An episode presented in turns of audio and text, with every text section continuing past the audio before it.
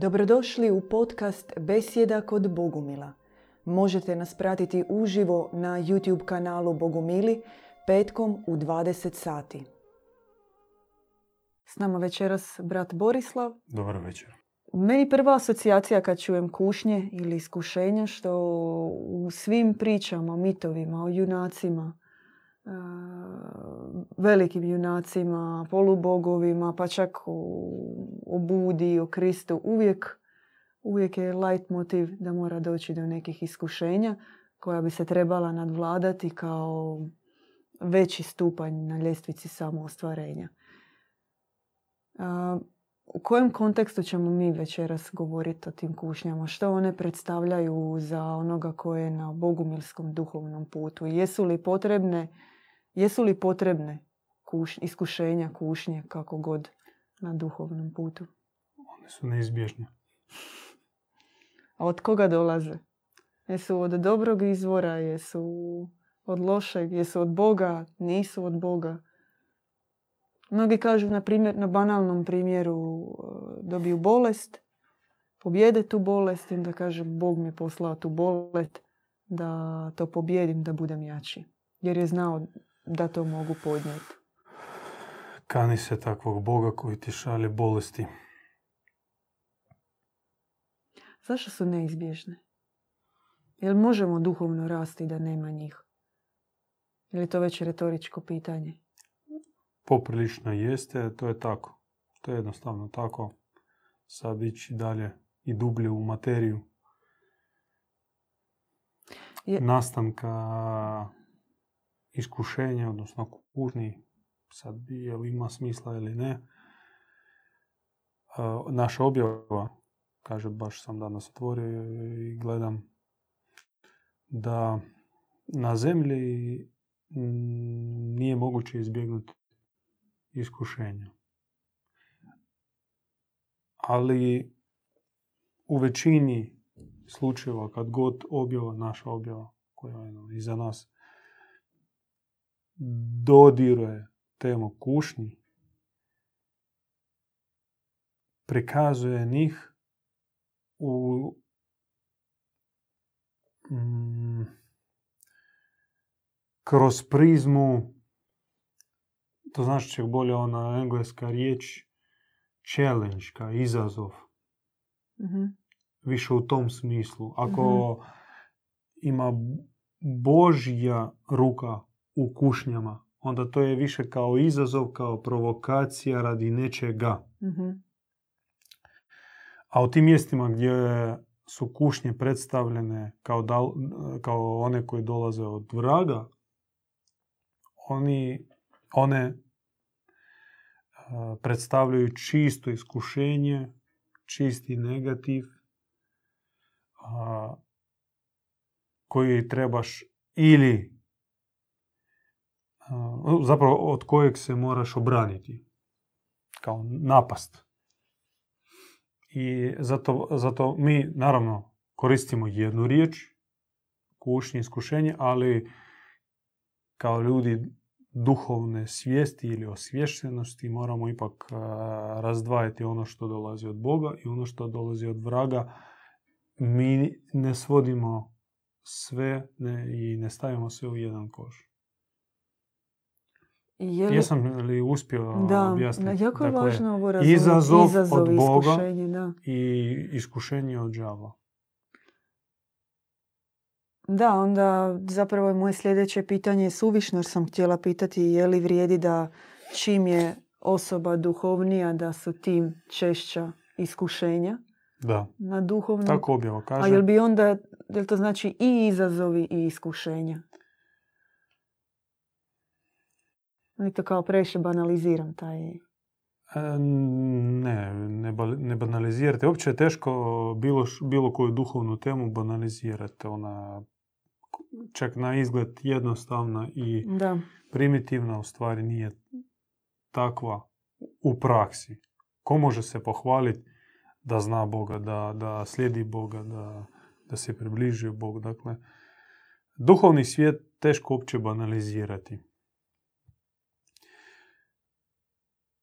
Objava opet kaže da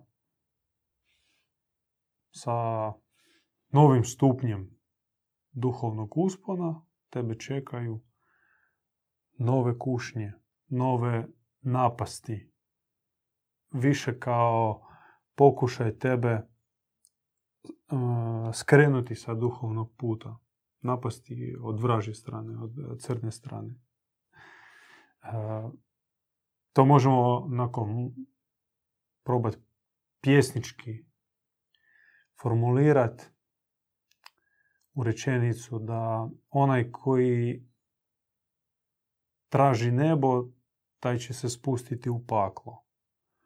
Onaj ko poželi Boga, tome će doći sam vrag.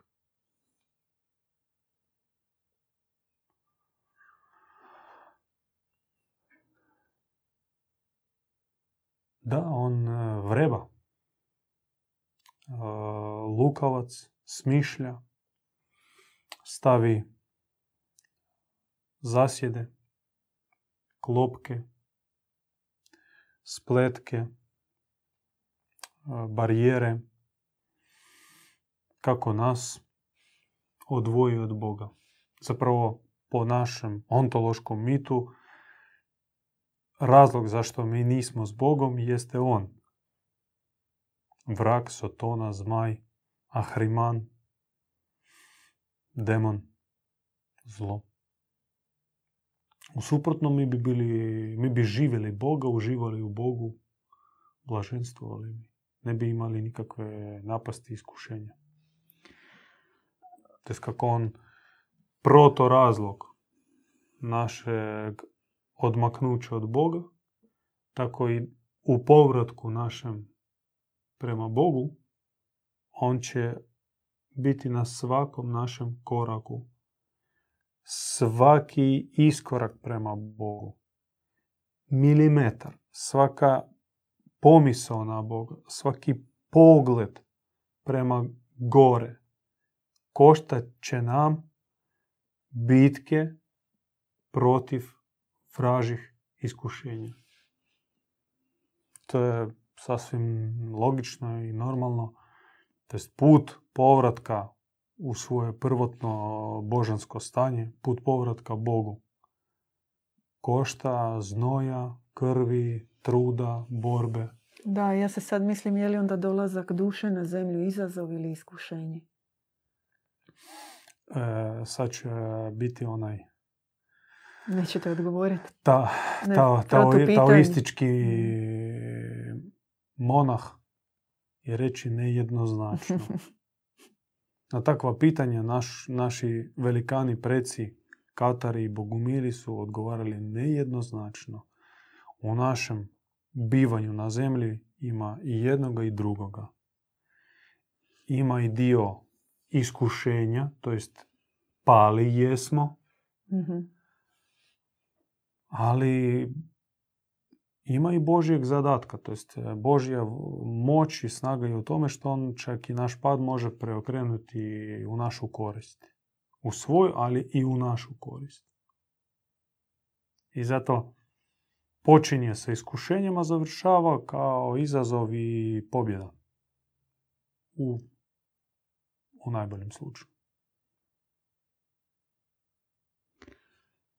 Čini se tanka granica za odrediti što je što. Vi bi još dalje govorili o tome. A ne trebam. Ja postavljam svoja pitanja. Ne bi ja govorila, ja vas pitam. Ako vi želite o nečem drugom govoriti. Ne na tu temu, nego na... to je bila šala, naravno, kao... Ne, čini mi se kao kad već jesi na duhovnom putu, što teško je razlučiti što je za tvoj rast, a što je iskušenje. nemoguće. Da. Početnik ne može to razlučiti. Da. On ili sve doživljava kao ono što dolazi od Boga i u svemu okrivljuje Boga ili vidi da. da Bog mi šalje kušnje, kazne, šamare, bolesti da, i tako dalje. Ili jauče koliko sam jadan, samo vraga ima, Boga nema da, u cijeloj Bog, Da. okružen sa svih strana, sam džavolim iskušenjima i nema mi pomoći, nema nikakvog izlaska iz toga. Ide iz krajnosti u krajnost. To je čak ne početnik, nego čovjek prije svog obraćenja. Jer onaj kojim se ukaže Bog, on isto tako njemu ukaži barem stavi u njega svjetlosnu strelicu od unutarnjeg kompasa koje pomaže razlikovati, razlučiti što je božansko, što nije. Da ona možda još nije savršena. Usavršit će se sa vremenom i uz pomoć onih kojim ta kazaljka razlikovanja djeluje bolje od tvoje. Ali samom objavom, samim lahorom božanskim, on već zabije klin u, tvoj, u tvom monopristupu. mm On, on razbije svjetlo i tamo. Bog razbije svjetlo i tamo. To je jako važno On nije sivilo. Bog nije 50 nijanse sive boje. mm Bog je svjetlost. I nije tama. To čak govori vaše, braćo kršćani, sveto pismo. Odnosno, mislim, to je tako rekao naš apostol Ivan, prva njegova poslanica, peti stih, Bog je svjetlost i u njemu nema nikakve tame. I naše obraćenje kao čudo našeg okretanja prema Bogu, ne samo pusto spominjanje Boga, koje je uzaludno, zaista uzaludno, nema nikakvog smisla, ime Boga spominju, spominju milijardi, niš koristi od toga, nego da, pravo okretanje, obraćenje prema Bogu pretpostavlja njegovu objavu, a s time i donekle ti imaš ukus Boga, osjećaj Boga, miris Boga i možeš već početi nešto razlikovati, barem u grubim oblicima ti kužiš koje su iskušenja prve, prva iskušenje pored tebe. A, recimo naša majka je Frozinija, velika svetica Bogumilska i duhovna majka našeg djeda Ivana je izdvajala tri glavna dušmana na duhovnom putu. Mm. Ona ih je metaforički zvala blud, stomak i san. Čovjeka najviše ograničavaju, iskušavaju, kradu, koče na duhovnom putu, odvajaju od Boga, blud, to je prvo, najvažno. Blud u svim mogućim oblicima, o tome mi često govorimo i budemo još govorili ako Bog da i tijekom ove besjede isto se vratimo na ovu temu. Dakle, i grubi blud, i suptilni blud, i koketiranje isto spada u blud, e, šarmantnost, mm senzualnost, e, izlaganje svog tijela isto spada u, u blud. Crijevo, žderanje, prežderavanje, mm, po najmanjem pozivu stomaka ti trčiš nešto zgrabiti i staviti usta. Stalno žvačeš, a niš drugo, onda barem žvakaću. Biti rob labirintima svojih crijevi. I san. San, to je odvojena priča, san kao mala smrt, san kao e, objava zove san, stanje sna. Mm, ispadanje iz Boga. To ti si budan, trezan tijekom dana, paziš se, mm moliš se, činiš dobročinstva, misliš na Boga, pomažeš bližnjem, budeš u kondiciji, duhovnoj kondiciji. No kad sklopiš oči, tebe struje astralne nose dalje od Boga. I onda dolaze u demoni, dušmani u obliku snoviđenja, pa i bludnih napasti u snovima mhm. i različitih noćnih mora. Ujutro se probudiš, sve moraš faktički početi iz početka. Pokraden si, bez snage, još sa talogom, sa e, okusom i sumpornim mirisom e, niskih, kozmičkih, astralnih, infernalnih dimenzija. Dakle, blud, crijevo i san, tri su glavna dušmana po euforozini. I ona je učila da nasuprot bluda je čednost, odnosno djevičanstvo, isto kao mnogospektralna čednost, čistoća u mnogim oblicima, od mm, vidljivih tjelesnih oblika, to suzdržavaš se, ne gledaš tamo gdje ne treba, ne slušaš ono što ne mhm. treba, ne, ne puštaš blud u, u svoj um i naravno tijelo ne blatiš kurvalukom s oproštenjem. Crijevo, stomak pobjeđuješ ili krotiš ga postom normalno, dakle ne kalendarskim postom, mhm. nego kad god osjećaš da si robuješ stomak, onda uzmeš post. Neko možda dovoljno jedan dan da ga ukroti, da ga smiri i onda blaguje, neždera.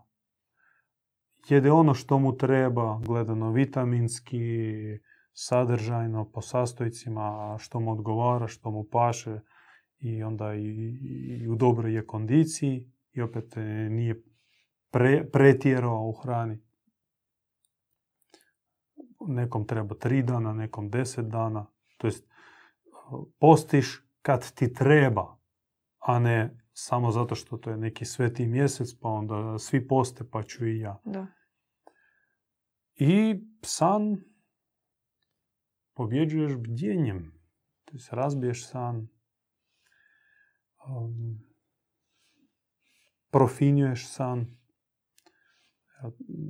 U našoj praksi, u našoj školi to se zove olakšati san. Da ti spavaš, tijelo ti odmara, a svijest tebi bude u stanju stand i brzog, brze reakcije. To jest ti si budan, ti, e, tvoja svijest ona ne, ne odlazi daleko ti kad se budiš ti ne vraćaš se od nekud iz nigdje u svoje tijelo, nego ti si uvijek tu u stanju polusna, polubudnom stanju.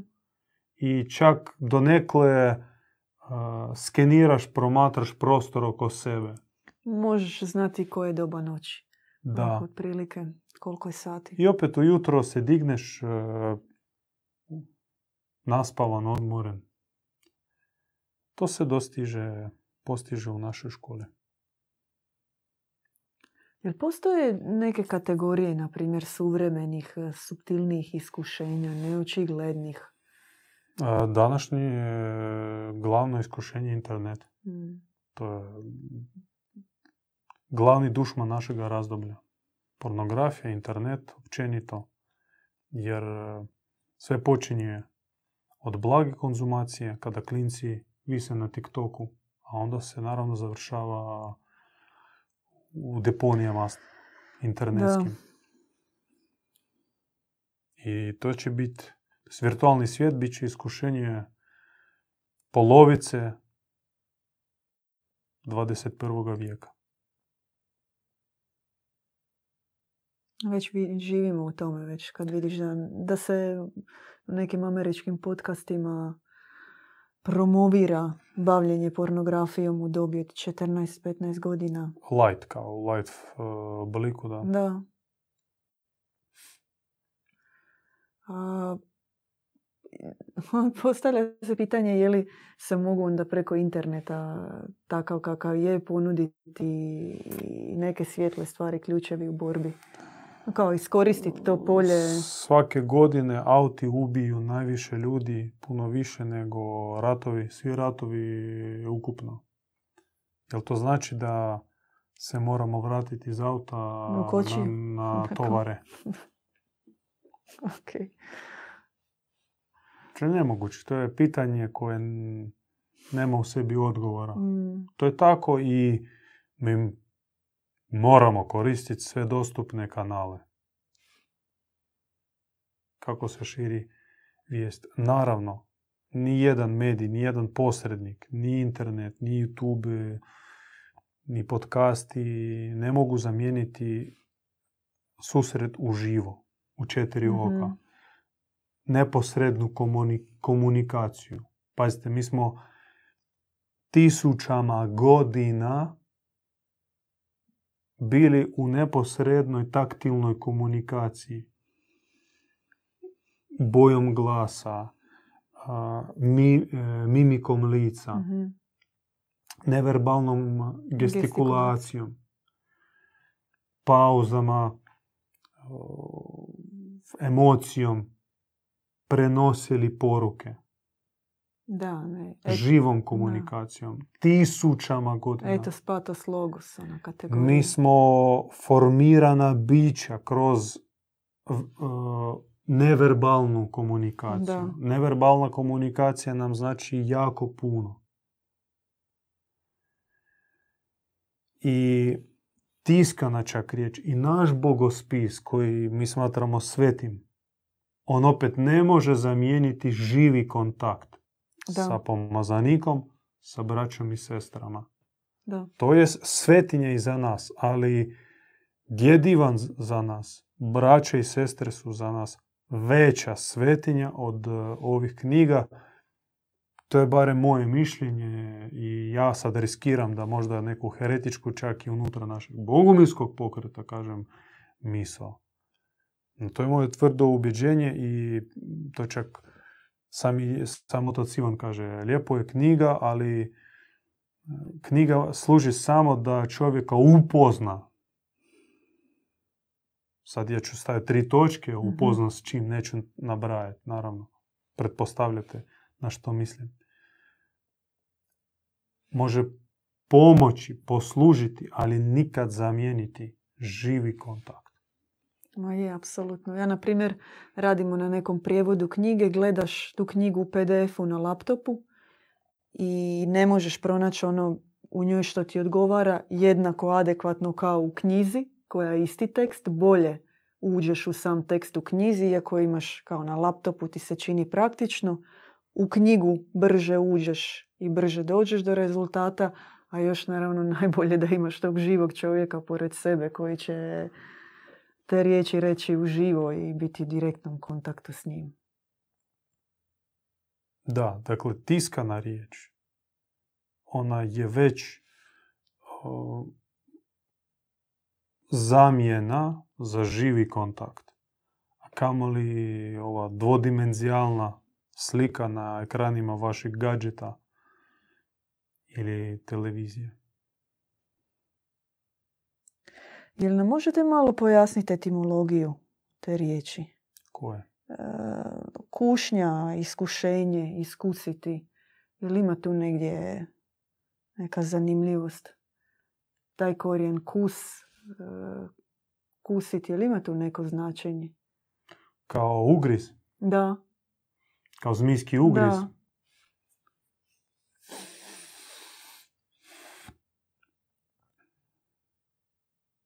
Ja ni, moram priznat nisam nikad o tome razmišljao. No na prvu što mi dolazi to je, do, to je riječ kusiti u, kao ukus, ugriz mm zmijski mm i otrov. Da. Zanimljivo sad kako ste spomenuli taj zmijski ugriz, zapravo prvo iskušenje, jel, ako se ne varam, koje se događa u... Da, Eva. Da. Evin e, zagriz jabuke, to jest taj da. kusila jabuku i onda to kao prvo iskušenje.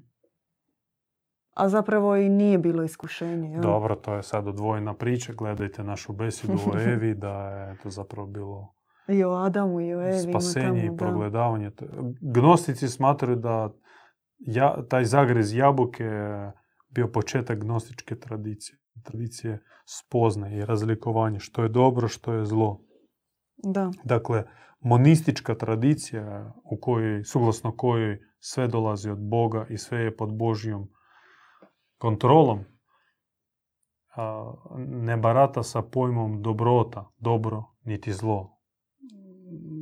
Ako vaša tradicija, konkretno kršćanska tradicija ili islamska tradicija, ili vaša praksa, ili tumačenje vaše vjere pretpostavlja pojam dobra nasuprot pojmu zlo, ja vam čestitam, to je posljedica gnostičko-bogumilsko-manihejskog utjecaja. Vi ste već, čim vi koristite u, svojom, u svojoj riječi, u svom riječniku pojam dobro ili dobrota i zlo, vi ste već napola bogumil. Ostalo još malo. Je li sve što je od ovoga svijeta, što je materijalno iskušenje, a ono što je duha, duhovno nije? Mnoge asketske škole, glupo reći mnoge asketske škole, no uvijek se smatra, smatralo se da ono što dolazi u nekim duhovnim shvaćanjima od ovoga Možemo konkretno govoriti o kojim školama? U a ne mogu točno govoriti. Zapravo više put, ne mogu sad biti iskren, ne mogu se točno sjetiti. Isposnici i sihasti, da, to mislite? Da, da. Htjela sam reći askete, da, ali ne znam točno koji redovi, pa onda ne mogu reći kao asketske škole. uh Kao odvoji se od svijeta. Pustinjaštvo. živi pustinjaštvom, da, jer sve zapravo što je materijalno oko tebe je zlo iskušenje. A, da, u, u ovoj svezi mi bi, oh, to je opet, dodirujete široko pitanje, široko i preveliko pitanje. I sad, ja ću samo možda u tezama spomenuti tri kulta koja vladaju svijetom, vladaju čovjekom. Kult tijela, kult djece i kult uspješnosti. Barem tu kod nas kult tijela je na prvome mjestu u najsiromašnije razdoblje. Hrvat, šire Balkanac, on mora biti obučen tip top. Kad stižu neki Francuzi, svi se rugaju šugavim Francuzima. Iako BDP Francuske je iznad tri glave. Da, ili Njemcima u šlapama i čarapama. Je, sandalama, da. To jest, vanjski izgled. Da. Broj, odnosno količina higijenskih sredstava u ženskoj kupaonici. Robe u ormaru. Mercedes parkirani ispred kuće makar je polovni kuće na tri kata. To je sve tijelo i prošireno tijelo. Mhm. tu spada i birtija, i janjce koje se okreće, i klaonice, i utakmice, sve spada u kult tijelo. To jest hedonizam dovedeni do stupnja religije.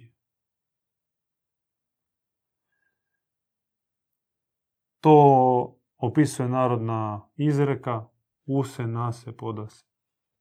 Znači, tri se opisuju kult tijela. Drugi kult je kult djece. On nije na prvom mjestu. On je sigurno važan, bitan, možda je na drugome mjestu, ali i ispod kulta tijela. Sve radi djece, mislim i te kuće se grade radi djece, radi djece se dižu kredite, radi djece se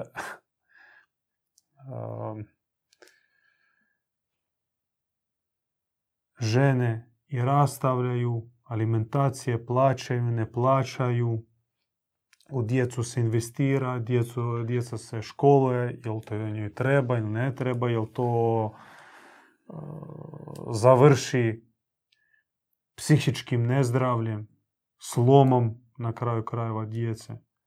To nikoga ne zanima, bitno njegovati obsesiju, obsesivnu navezanost na svoju djecu. Ne pušta djecu slobodnu plovidbu, uvijek držati pod, pod svojim krilom, kao kvočke, balkanske mame, sjede guzicama svojima na vratu svojih sinova, e, spavaju, to jest metaforički rečeno, spavaju u bračnim krevetima svojih sinova, petljaju se u bračni život svoje djece, bez mm. pardona. Dakle, to je posljedica možda, e, no, i to je zapravo svojstvo mediteranskog, mhm. levantijskog, kulturnog arhetipa. To je jako prisutno u Južnoj Italiji, recimo u Albaniji, u Grčkoj, e, djelomično u Turskoj, obalnoj mm Turskoj, e, u Španjolskoj. Dakle, Mediteran, kult e, majke, a sve zapravo se svodi na, na djecu i te sublimacije. Baš Freud bi uživao proučavajući, a i jeste, i proučava zapravo grčke mitove, mediteransku, mediteransko kulturno polje. Mhm. I to je jako prisutno na Balkanu.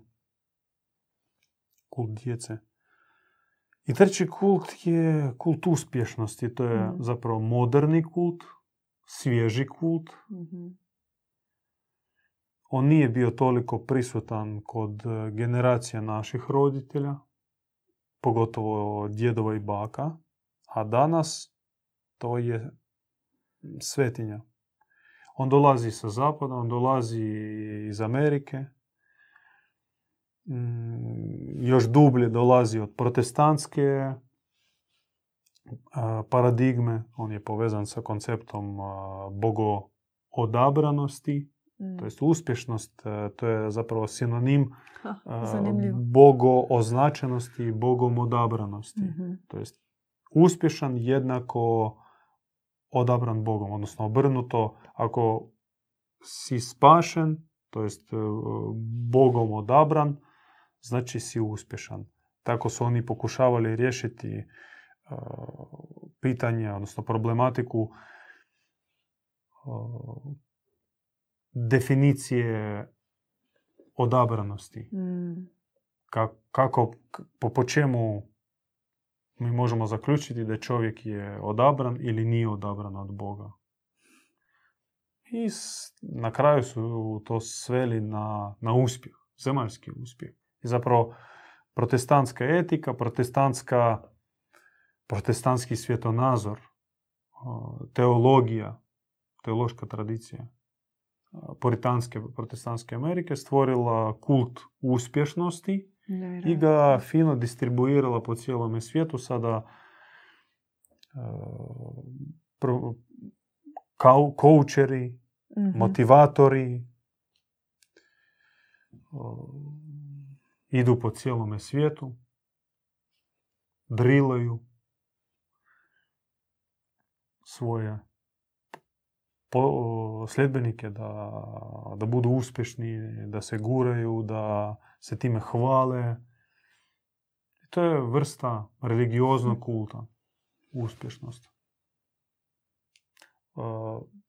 To će se popularizirati i sve više više kod omladine dobivat će popularnosti samo što to nije svojstveno za arhetipsko balkansko područje ili šire slavensko područje i to će stvarati e, unutarnji konflikt i dugoročne mm, duboke posljedice, negativne posljedice. sve više muškaraca će kopirati zapadni model, pa i cura, mladih ljudi. Ali pošto to nije prirodno, jer slavenski arhetip, balkanski arhetip, on je drugačiji, on više viteški, više misionarski, apostolski, vjesnički, ako hoćete, a ne uh, tjelesni, niti ovako uh, uspješni. I to će koštati naravno psihičkim slomovima, drogiranjem, antidepresantima i mnogim stvarima. Čak mnogi, vjerujte, mnogi mladi ljudi koji su sada otišli živjeti ili ostvariti svoju, svoj san, svoju maštu na zapadu povučeni takvim, takvom slikom, oni će u svojim 30. doživjeti ozbiljan slom i bit će na teškim, teškim medikamentima. da. Tražit će sebe, smisao, Boga. Eto, vama, braćo i sestre mladi, upućujemo ovu poruku. Kult uspješnosti je fatalni, besmisleni, on nema ništa u stvari zajedničko sa Bogom. On ne znači, to nije sinonim, nije zamjena za pojam Bogo odabranosti. mm Bog bira za druge stvari. I bolje da to shvatite sada. To su tri kulta koja vladaju zapadnim svijetom, konkretno našim podnebljem. mm Mi smo se polako već približili kraju. našem, barem od prilike zacrtanom kraju. Nismo još ni pola toga rekli. Da, ja zato sam htjela vidjeti s A vi nas gledate? Pitanja nije bilo, ja sam provjeravala nekoliko puta. Možda vam pozdravili, pozdravili nas jesu, ali pitanja nisam vidjela. Nema pitanja. mm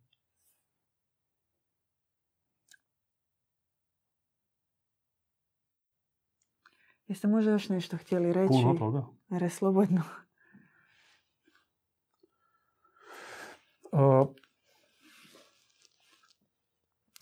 ja imam još par citata iz objave vezano za, mhm. za kušnje.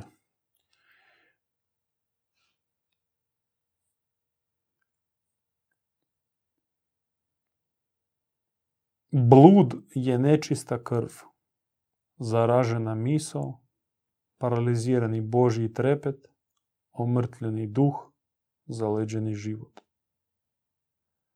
Objava, prvi tom, stranica 19. Koliko se ističe blud kao leitmotiv, kao zlatna nit, prolazi kroz sve ove knjige i za nas.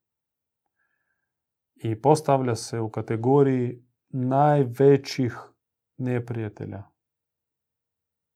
duhovnog tragača, najvećih izazova, najvećih iskušenja i glavni razlog čovjekovog neuspjeha. Od bluda dolazi do fizičkih bolesti, ali prije toga duhovnih bolesti, umrtljeni duh, paralizirani Boži trepet, to jest e, Bog ne izaziva trepeta. Mm.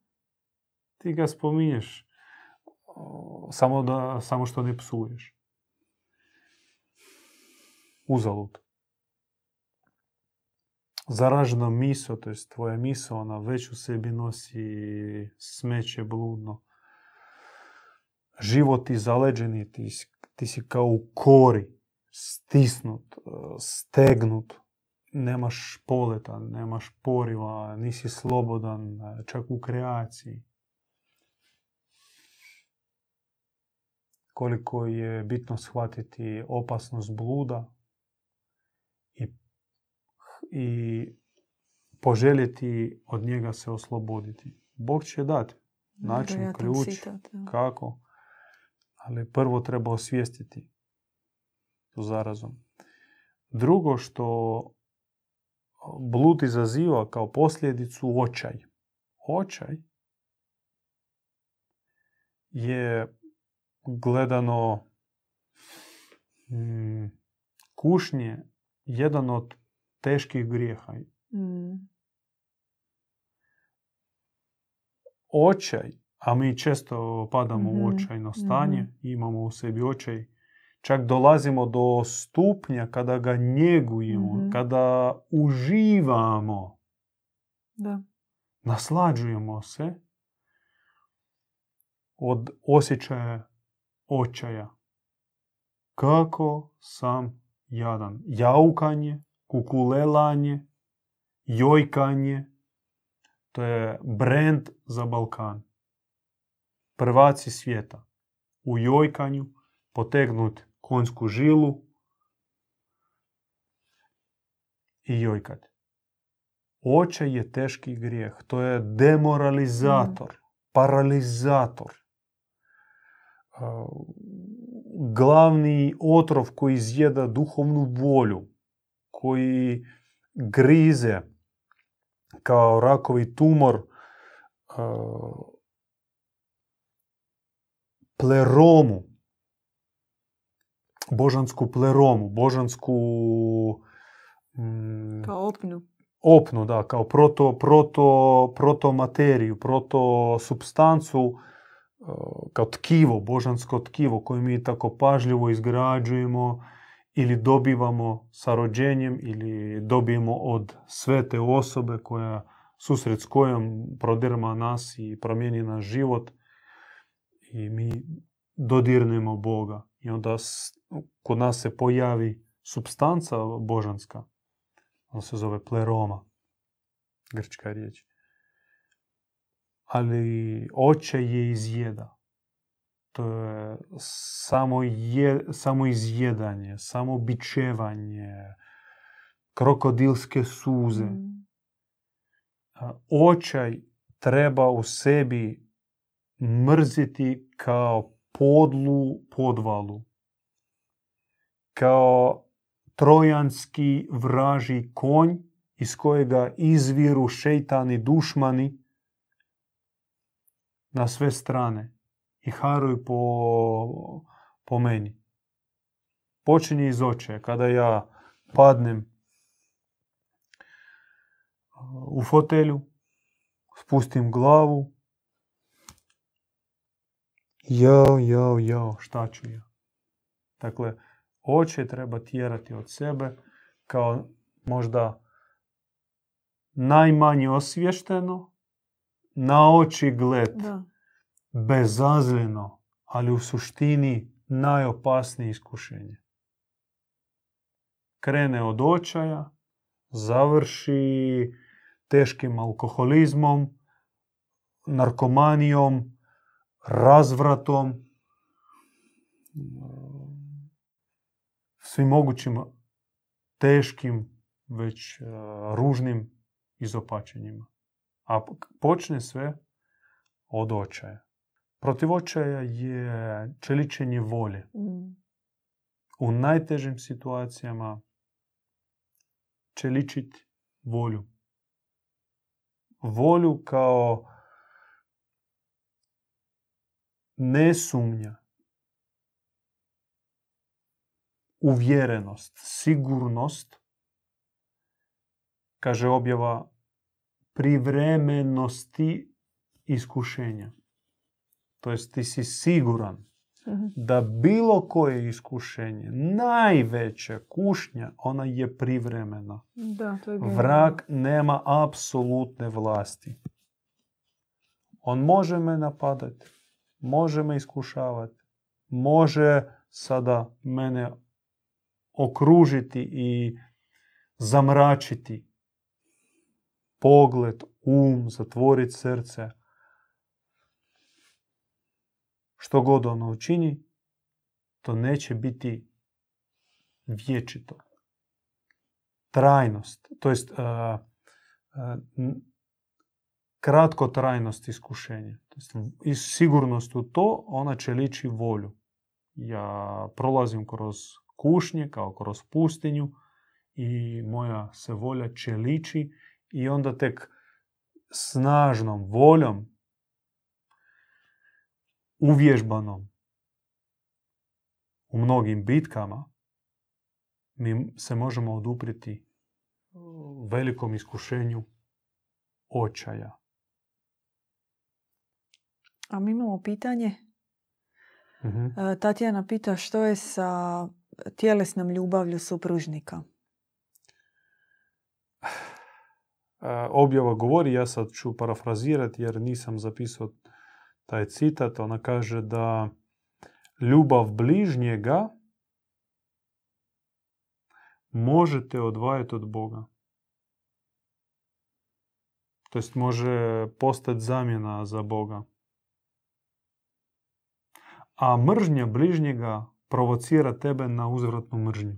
Hm. Istina. Tako kaže objava. I sad shvatite to sami. Sve to štima. Ako to, ako vaša supružnička ljubav vas približava Bogu, znači ste u svetome braku. No ako ona vas udaljava, zaključite sami. Objava kaže, boležljivo tijelo je štit od iskušenja. Mm. To možda zvuči provokativno, sablažnivo, sablazno. Ali... Na primjer u razdoblju puberteta, u nekim adolescentskim godinama, netko tko možda ima recimo problema sa zdravljem, s druge strane ga to spriječava prepustiti se određenim iskušenjima kojima možda mladi njegovih godina. Teško mi se sjetiti svojih pubertetskih godina, ipak govorimo o nama odraslima ljudima Sad u ovoj dobi. sa odraslim ljudima. Definitivno možemo posvjedočiti da kada ti tijelo zdravo, sve super, e, u kondiciji si, neizbježno pristupaju dušmani. No kad si u gripama, čak ne možeš biti u gripama, malo ti mišić upaljen, malo ti nešto smeta, onda i blud i sva ostala iskušenja kao da se udaljavaju. To ne znači da treba glorificirati bolesti, da pači. Ali znati zahvaliti se na njima. Kao vidjeti, e, iskoristiti njih za svoju korist. Da nije sve tako crno. Treba bolesti pobjediti, a njih dok sam već bolestan, dok mi tijelo malo pati, zahvalit ću se što nemam većih vanjskih iskušenja, tjelesnih iskušenja. Imamo pitanje od mm Alekse. Aleksa pita, da li se istospolni homoseksualni odnosi mogu sagledati samo kao kušnja ili i oni mogu biti blagoslovljeni?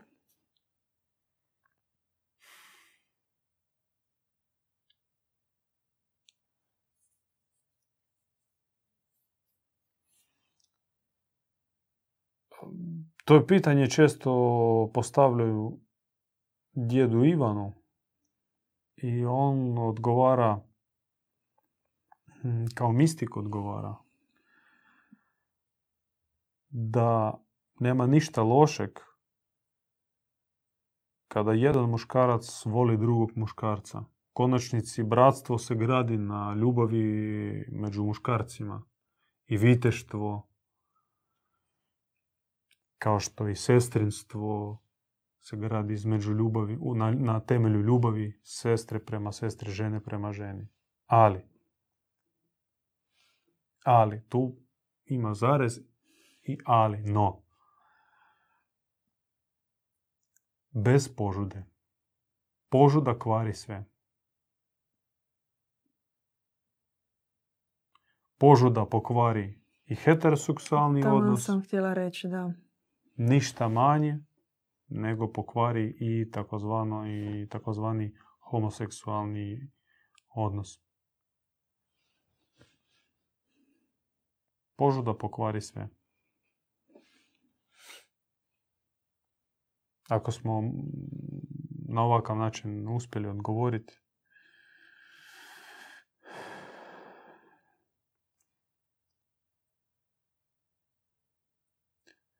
duhovni put vodi kroz pustinju i ne samo jednu.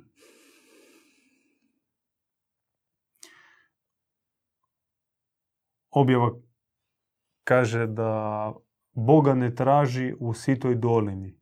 Boga zatraži u suhoj, po danu vrućoj, po noći hladnoj, divljoj pustinji. Tamo ćeš ga prije naći nego u gradu, na pazaru, u parku ili shopping centru. Dakle, pripremimo se tko počinje duhovni put ili ne okrenimo se, ne zaustavimo se ako smo već krenuli, ako ste već e, dulje na duhovnom putu, odmisli da će nas dočekati još pustinji. A pustinja počinje kao nestanak Boga, nestanak smisla, kao da. pomračenje, e, sljepoća, gluhoća, vakum, glad. Oduzimaju se osjećaji Boga, osjećaji bližnjega. Ti ostaješ sam. Tebe okružuju beštije, primisli, strahovi, očaj sam vrag pristupa. A Boga nema. Mm. Boga još nema. Boga ćeš tek prepoznati. Te, tek ćeš ga sresti ako nastaviš. Ako ne pobjegneš. Ako se ne predaš. A nema Boga. E, idem ja onda žderat njegova tijelo, graditi svoj zemaljski raj sa oltarom od televizije, ili špajze ili djeteta koji ću zaklati.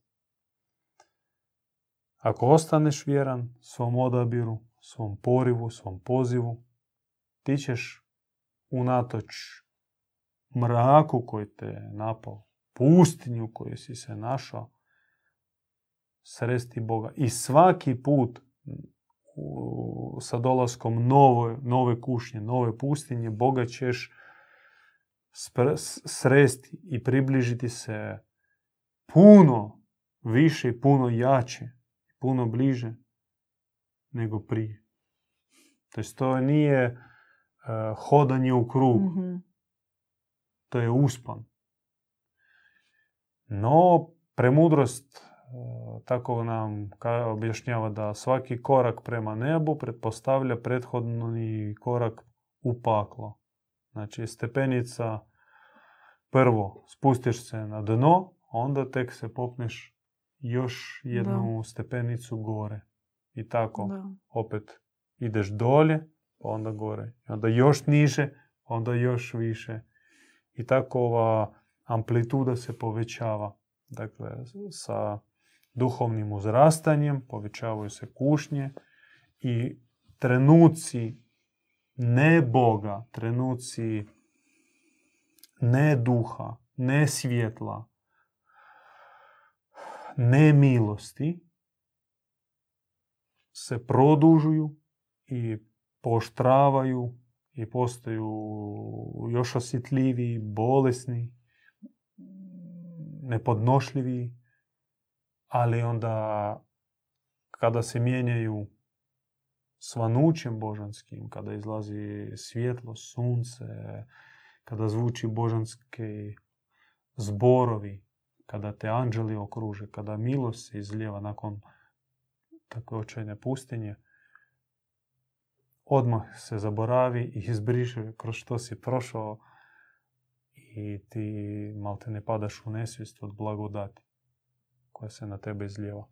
Sekund prije si bio na paklenom dnu. To prolazi današnji pomazanik, naš djed Ivan, mi to uživo svjedočimo i vidimo. Da. Pomalo, u puno manjem stupnju prolazimo i mi. Da. Prolazit ćete i vi. Svaki čovjek koji se odazove na Boži poziv, on, on će ići tim putem. Tko je revni, kaže objava, taj će imati veće, veće kušnje. Još objava kaže da vrag iskušava malim stvarima, hmm. da bi te kasnije zgazio brdom. Mrvica pretvara se u stijenu. mm Tom 1, stranica 94. Mali mamasti baca. Ako se pomamiš, hmm. onda kasnije će tebe preplaviti iskušenja. Zato trebaš biti budan i trijezan u malim stvarima, u malim odlukama, mhm. na svakodnevnoj razini. Paziti što govoriš, s Mhm. kim si u kontaktu, kakve misli prolaze kroz tvoju glavu, što dodiruješ, što jedeš, što činiš. To sve se gomila. To može biti ili mali, mala cigla u gradnji nutarnjeg božanskog hrama, a može biti mrvica koja će kasnije se pretvoriti u stijenu koja ti padne na glavu Da. u obliku već velikog iskušenja.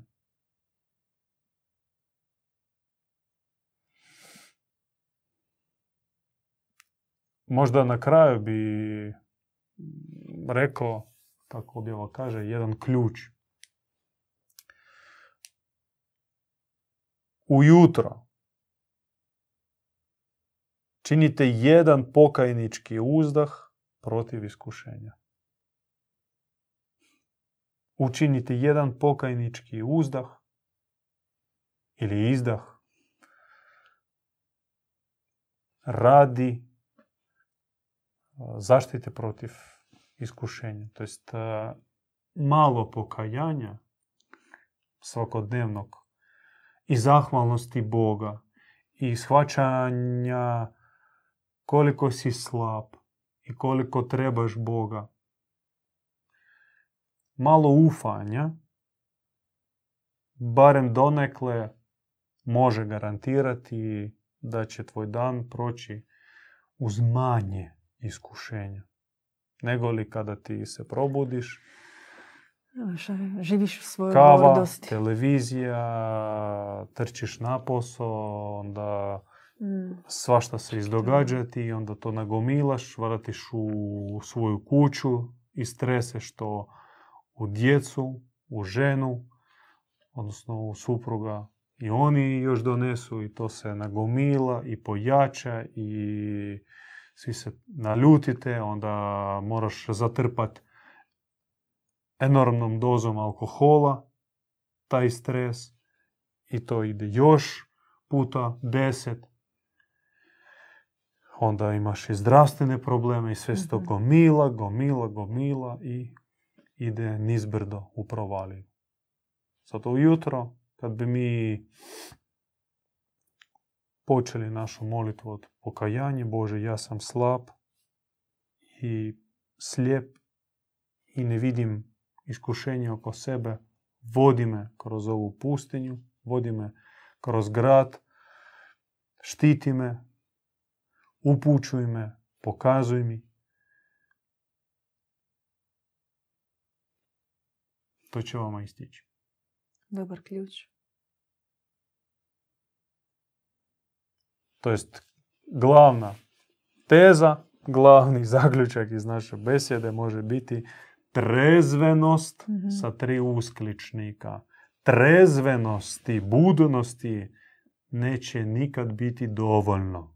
Nje nam uvijek fali i fali će do zadnjega daha. Budimo trezveni i budimo još trezveniji. Ponovim što sa svakim usponom gore stizat će veće iskušenje i zato trezvenost, budnost, oprez mora se povećavati. To je to. Do sljedećeg petka kod Bogumila vidimo se i lijepi pozdrav. Slušali ste besjedu kod Bogumila. Pratite nas uživo petkom u 20 sati na YouTube kanalu Bogumili.